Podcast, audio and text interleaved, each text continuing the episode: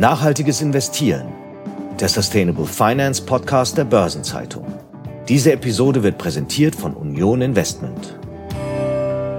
Ja, herzlich willkommen zu einer neuen Folge von Nachhaltiges Investieren, der Podcast der Börsenzeitung.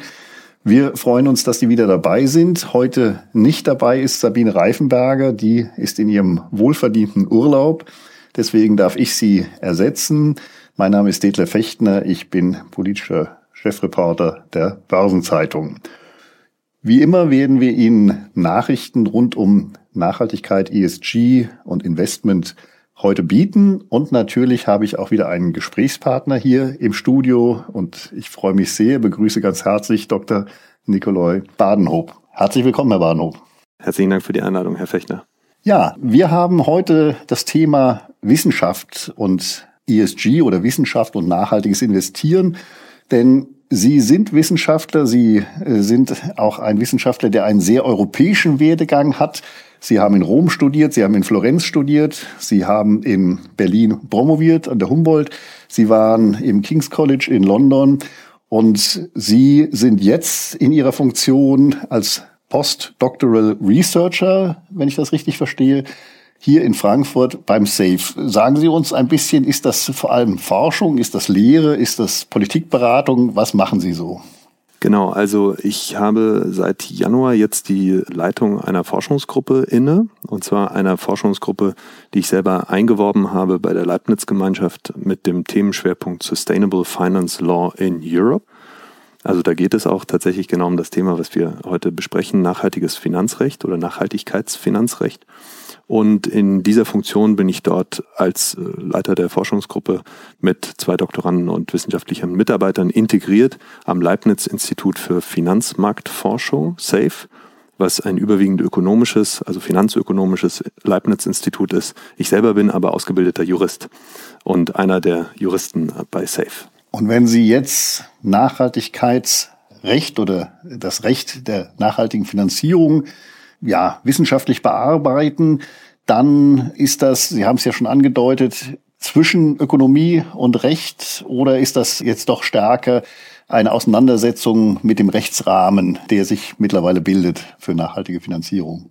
Also es ist tatsächlich ein vorwiegender Schwerpunkt auf dem Recht, aber der hat natürlich ganz viele Überschneidungen mit finanzökonomischen Erwägungen und ähm, bietet daher großes Potenzial für interdisziplinäre Zusammenarbeit, die wir auch bei SAFE äh, im Vordergrund machen. Um kurz Ihre vorherige Frage auch noch zu beantworten, also ich mache überwiegend Forschung, ein wenig Lehre, aber vor allem Forschung und auch ein bisschen Politikberatung in diesem Bereich. Ich habe da vor anderthalb Jahren auch das Europäische Parlament, den Wirtschafts- und Währungsausschuss des Europäischen Parlaments als Rechtsexperte im Gesetzgebungsverfahren zum European Green Bond Standard, also zur Verordnung über europäische grüne Anleihen, beraten. Insbesondere mit Fragestellungen zu Greenwashing und wie man Greenwashing besser verhindern kann, bessere Transparenz schaffen kann und letztlich auch Rechtssicherheit stärken kann. Also, das ist nicht nur wissenschaftlicher Elfenbeinturm, sondern das ist direkt auch relevant für die Akteure und für die, die Regulierung machen, wie das Parlament, und die, die davon betroffen sind, wie Banken, wie Versicherungen, wie Investmentfonds. Sie haben davon gesprochen, Sie sind am SAFE. Das SAFE trägt ja sogar den Begriff Sustainable im Namen als Forschungsinstitut. Sie haben mit dem SAFE ein größeres Forschungsprojekt abgeschlossen bereits. Da ging es um die Frage der Kategorisierung von Fonds, Artikel acht, Artikel neun als ein Stichwort. Erzählen Sie uns mal, was Sie da als Untersuchungsgegenstand hatten. Da ging es um Fonds, und zwar Fonds, die von Banken in Deutschland angeboten werden. Über zwölftausend Fonds haben wir uns da angeschaut, zehntausend Investmentfonds und knapp über zweitausend Indexfonds, also E T Fs, und deren Entwicklung im Zeitraum zwischen September zweitausendzweiundzwanzig und März zweitausenddreiundzwanzig.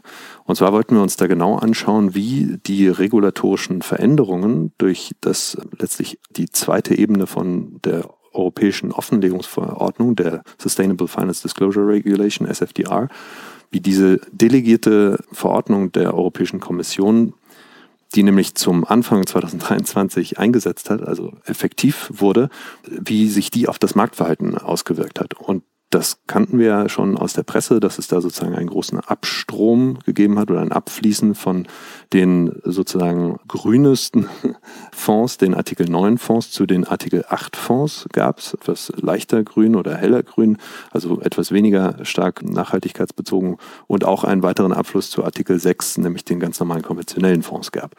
Die Ergebnisse unserer, unseres Forschungsprojekts lassen sich im Wesentlichen wie folgt zusammenfassen. Wir haben auf der einen Seite gesehen, Regulierung funktioniert, wenn die Rechtssicherheit geschaffen wird, die für Marktteilnehmer erforderlich ist, nämlich insbesondere durch Definitionen und durch klare Beschreibung der Tatbestandsmerkmale, der Key Performance Indicators, der Principal Adverse Impacts, das zur Verfügung stellen von Templates, also letztlich von, von Offenlegungsstandards, die dann auch standardmäßig eingehalten werden. Das hat dazu geführt, dass tatsächlich das ursprünglich eher theoretisch gedachte Modell der Offenlegungsverordnung, nämlich ein offenes Modell, kein Labelmodell, sondern ein offenes Modell, wo die Marktteilnehmer selber feststellen können, wie grün oder wie nachhaltig ihr Finanzprodukt ist, eher in Richtung eines Labelsystems wandert, was auch stärker den Marktbedürfnissen entspricht. Da hatte man den Eindruck, dass die Finanzteilnehmer nämlich gerade eigentlich eine solche Rechtssicherheit haben möchten, die klärt, wo bin ich eigentlich mit meinem Finanzprodukt? Bin ich bei Artikel sechs, also konventionell, bin ich Artikel acht, leicht grün, oder bin ich bei Artikel neun, sehr grün?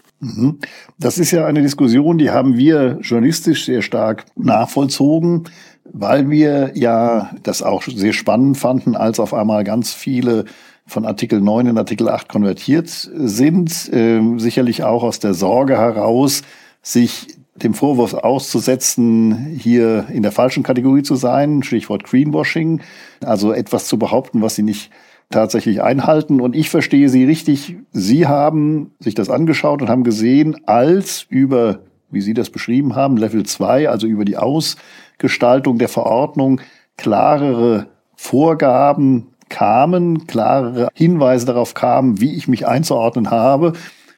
Da hat das auch dann funktioniert. Das heißt, das hat auch Wirkung gezeigt und da haben auch die Investmentgesellschaften darauf reagiert. Das war sozusagen Ihre Beobachtung in dem Forschungsprojekt. Ist das richtig?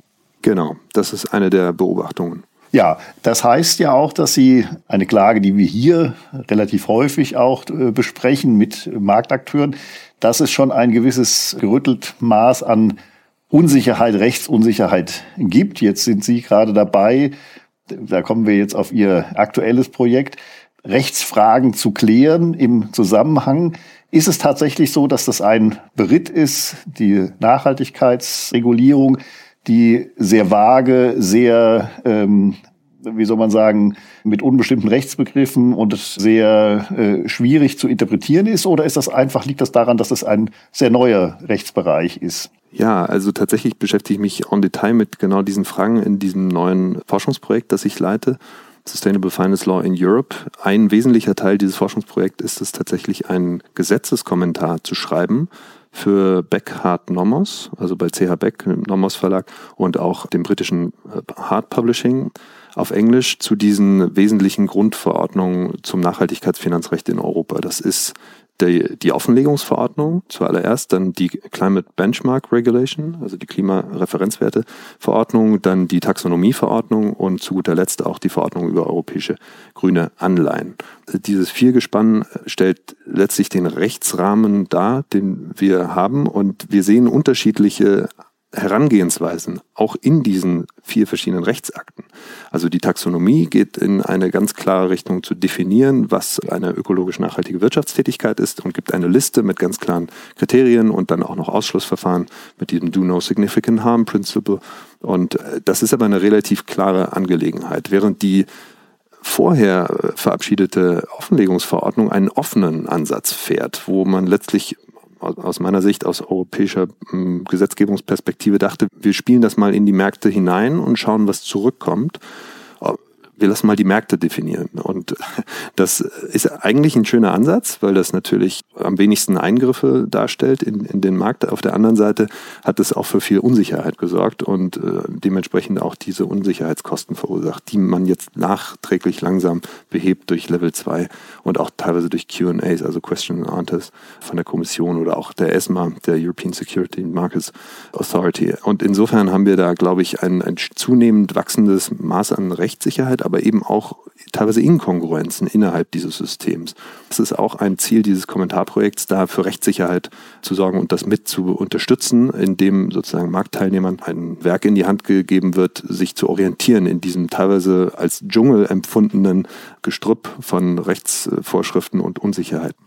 Aber wenn ich Sie richtig verstehe, dann sagen Sie, Dschungel insofern nicht, weil wir ein stärkeres Maß an Rechtssicherheit jetzt gewinnen, weil es Konkretisierung gibt, weil es Question Answers gibt, weil es auf Ebene zwei eben den Versuch gibt, Sachen gerade zu ziehen und gerade zu rücken.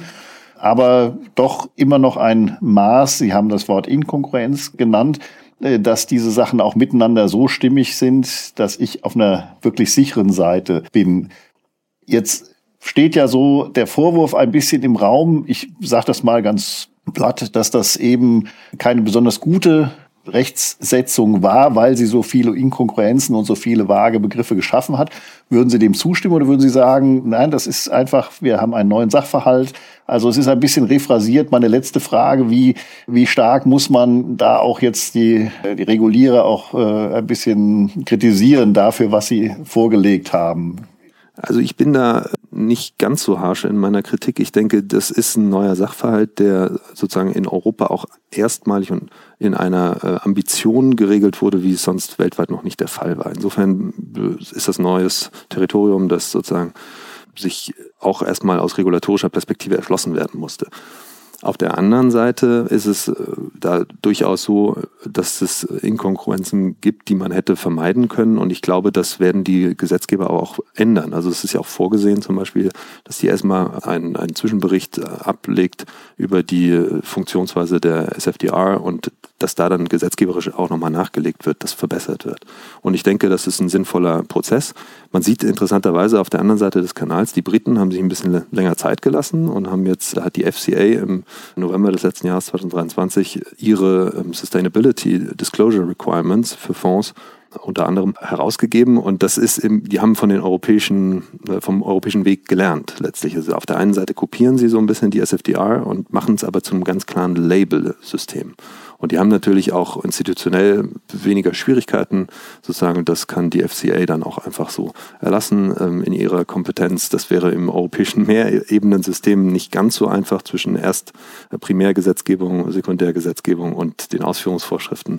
Aber ich denke, im Wesentlichen ist das ein, sind wir da auf einem guten Weg. Und die Frage ist eher, wie viel E S G noch gewollt wird, weil wir da jetzt auf dem Markt gerade in den letzten Quartalen auch einen großen Abfluss gesehen haben teilweise oder jedenfalls keinen großen Zustrom von Flüssen in, äh, Finanzflüssen in die in Artikel acht und Artikel neun Fonds. Im Gegenteil sogar den ersten Abfluss bei Artikel neun im letzten Quartal zwanzig dreiundzwanzig. Und insofern, das hängt aber wahrscheinlich gar nicht so sehr an diesen regulatorischen Dingen, sondern vielmehr an Marktveränderungen, an der Inflation, an hohen Zinsen und teilweise eben auch an Schwierigkeiten der unterliegenden Branchen, wie zum Beispiel Windkraft oder andere oder Solartechnik, die dann wiederum mit höheren Energiekosten und anderen Problemen wie Fachkräftemangel ja. zu kämpfen hatten. Also vielen Dank für diese etwas allgemeinere Einschätzung. Die war mir ganz wichtig, dass man mal so eine grundsätzliche Wahrnehmung von Ihnen hat, der sehr genau drauf geguckt hat. Wir sind jetzt auf die Zielgerade schon eingebogen unseres Gesprächs. Deswegen vielleicht nochmal, können Sie so zwei, drei Fragen mal sagen, die Sie etwas konkreter beschäftigen, so ähnlich wie in dem Forschungsprojekt die Frage, warum Artikel acht in Artikel neun in Artikel acht umgewidmet wird. Was sind Fragen, die Sie im Moment so beschäftigen und denen Sie wissenschaftlich nachgehen? Sehr gerne. Also im E S G-Bereich beschäftigt mich die Frage, was ist eigentlich genau Greenwashing und wer ist eigentlich geschädigt dadurch?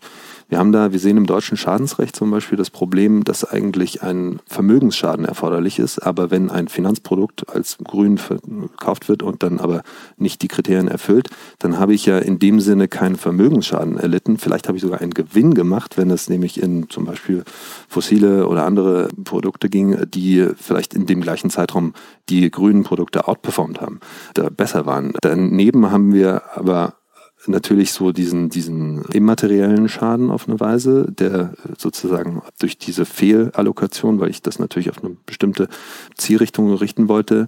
Wir haben auch einen Schaden des Mitbewerbers, der sich regelkonform verhält und der natürlich dadurch dann Wettbewerbsnachteile erleidet. Und wir haben auch natürlich diese größere Problematik, dass die, der Kampf gegen den Klimawandel letztlich ein wenig untermauert wird.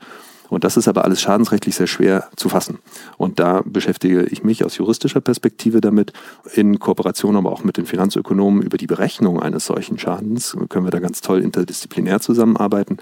Letztlich geht es aber auch um die Definition, die Grundlagefrage von E S G. Was ist denn eigentlich nachhaltig? Das ist ja so ein schrecklich schwammiger Begriff und selbst ökologisch nachhaltig ist ja sehr schwer und äh, zu fassen teilweise. Und da sozusagen gehen wir auch in die vertraglichen Definitionen von Prospekten, von Wertpapierdokumenten und anderen Offenlegungen, um das ein bisschen empirisch auch zu analysieren.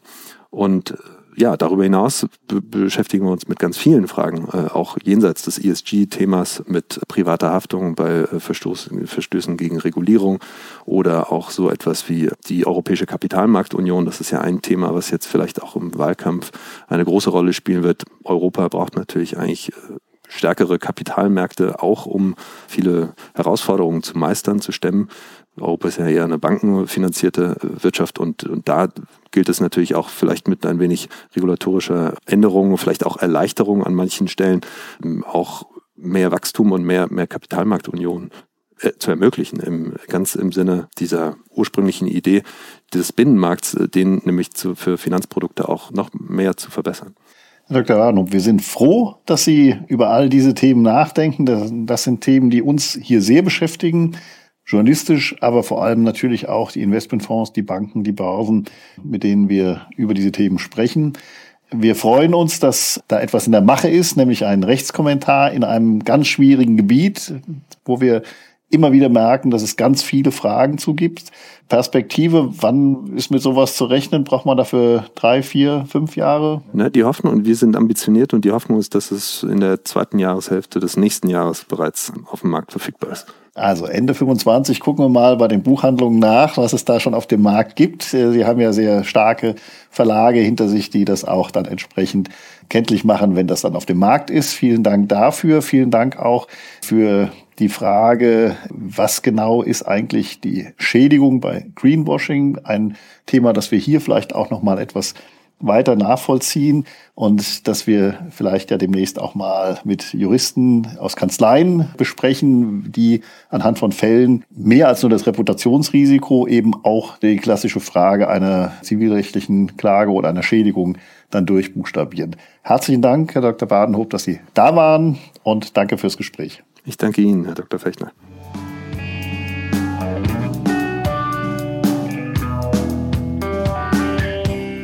Ja, und wir kommen jetzt zum Nachrichtenblock dieser Ausgabe und ich freue mich, Wolf Brandes hier bei mir begrüßen zu dürfen. Wolf ist unser Mann, unser Experte in Sachen E S G und Nachhaltigkeit im Bankenressort der Börsenzeitung. Hallo Wolf. Hallo. Ja, E-Autos, Wolf, ist das Thema. Zuletzt war zu hören, dass Frankreichs E-Auto-Fördermodell ein Opfer seines eigenen Erfolges ist. Warum ist das so? Das geförderte Leasing von E-Autos für einkommensschwache Haushalte in Frankreich wird in der Tat gestoppt. Die Nachfrage ist einfach zu groß. Bei dem Programm sollen französische Bürger mit einem niedrigen Jahreseinkommen für hundert Euro im Monat ein E-Auto leasen können. Mit fünfzigtausend genehmigten Anträgen seit Anfang des Jahres hat das Programm die Grenze aber deutlich überschritten. Deshalb soll es jetzt für ein Jahr gestoppt werden. Ja, und gleichzeitig gibt es ja in Frankreich, wenn ich mich richtig erinnere, eine Förderprämie für den Kauf eines E-Autos. Bleibt es denn dabei? Beim Kauf gibt es auch neue Einschränkungen.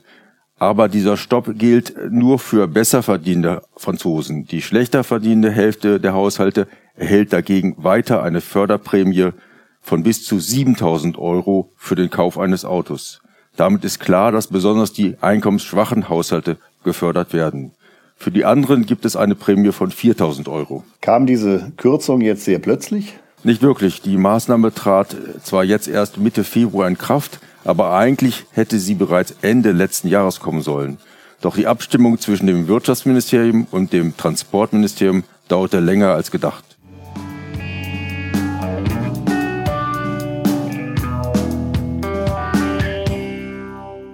Ja, das zweite Thema, das uns beschäftigt, sind E S G-Anlagestrategien. Das Bankhaus Metzler hat E S G-Anlagestrategien bei Aktien untersucht. Was kam denn dabei heraus? Die E S G-Strategien für die Kapitalanlage haben im abgelaufenen Jahr wieder an frühere Erfolge anknüpfen können. Nur zweitausendzweiundzwanzig war für E S G als Anlagestrategie ein schwieriges Jahr. Dies ist das Ergebnis einer Studie von Metzler Asset Management. Einen wesentlichen Anteil an dem Erfolg haben dabei die hohen Kursgewinne bei Technologieaktien.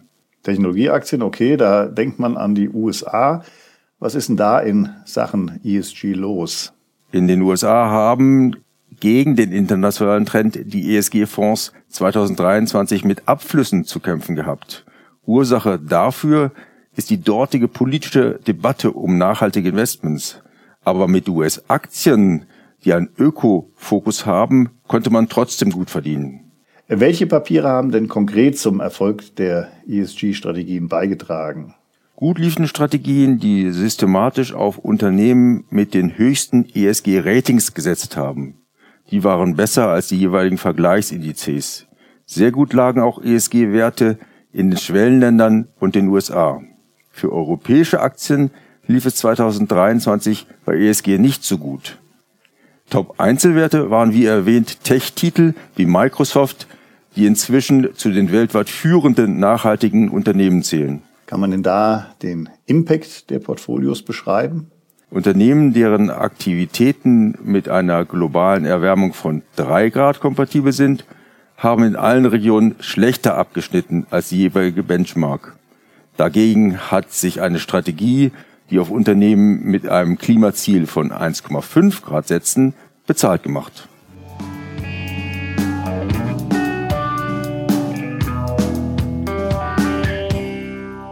Ja, und dann hat uns in den vergangenen Tagen auch das Thema Zwangsarbeit beschäftigt.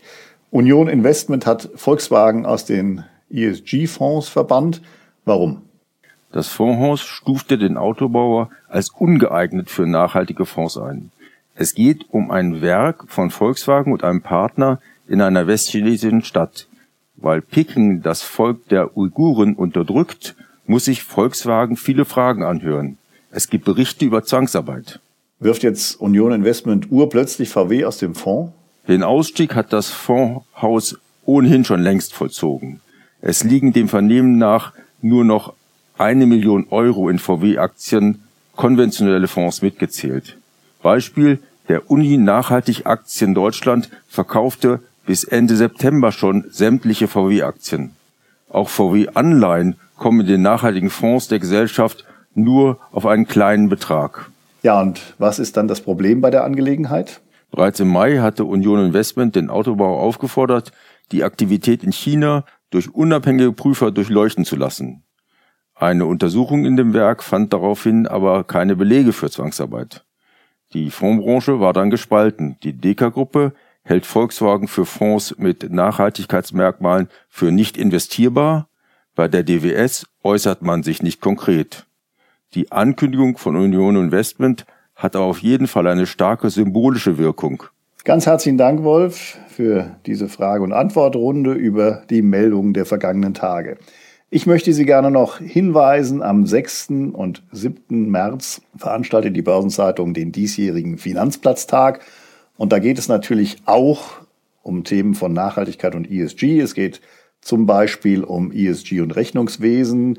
Wir haben Gäste vom I S S B dort und wir haben Gäste aus der Investmentfondsbranche, hochrangige Gäste, die natürlich auch über Dekarbonisierung und die Folgen für die Fondsanlage sprechen werden. Wir würden uns freuen, wenn wir Sie hier in Frankfurt beim Finanzplatztag begrüßen dürfen. Ja, und dann sage ich auf Wiedersehen. Sie hören in zwei Wochen an dieser Stelle Sabine Reifenberger wieder, die dann zurückgekehrt ist. Haben Sie eine gute Zeit. Herzlichen Dank, Wiederhören. Das war Nachhaltiges Investieren, der Sustainable Finance Podcast der Börsenzeitung. Diese Episode wurde präsentiert von Union Investment.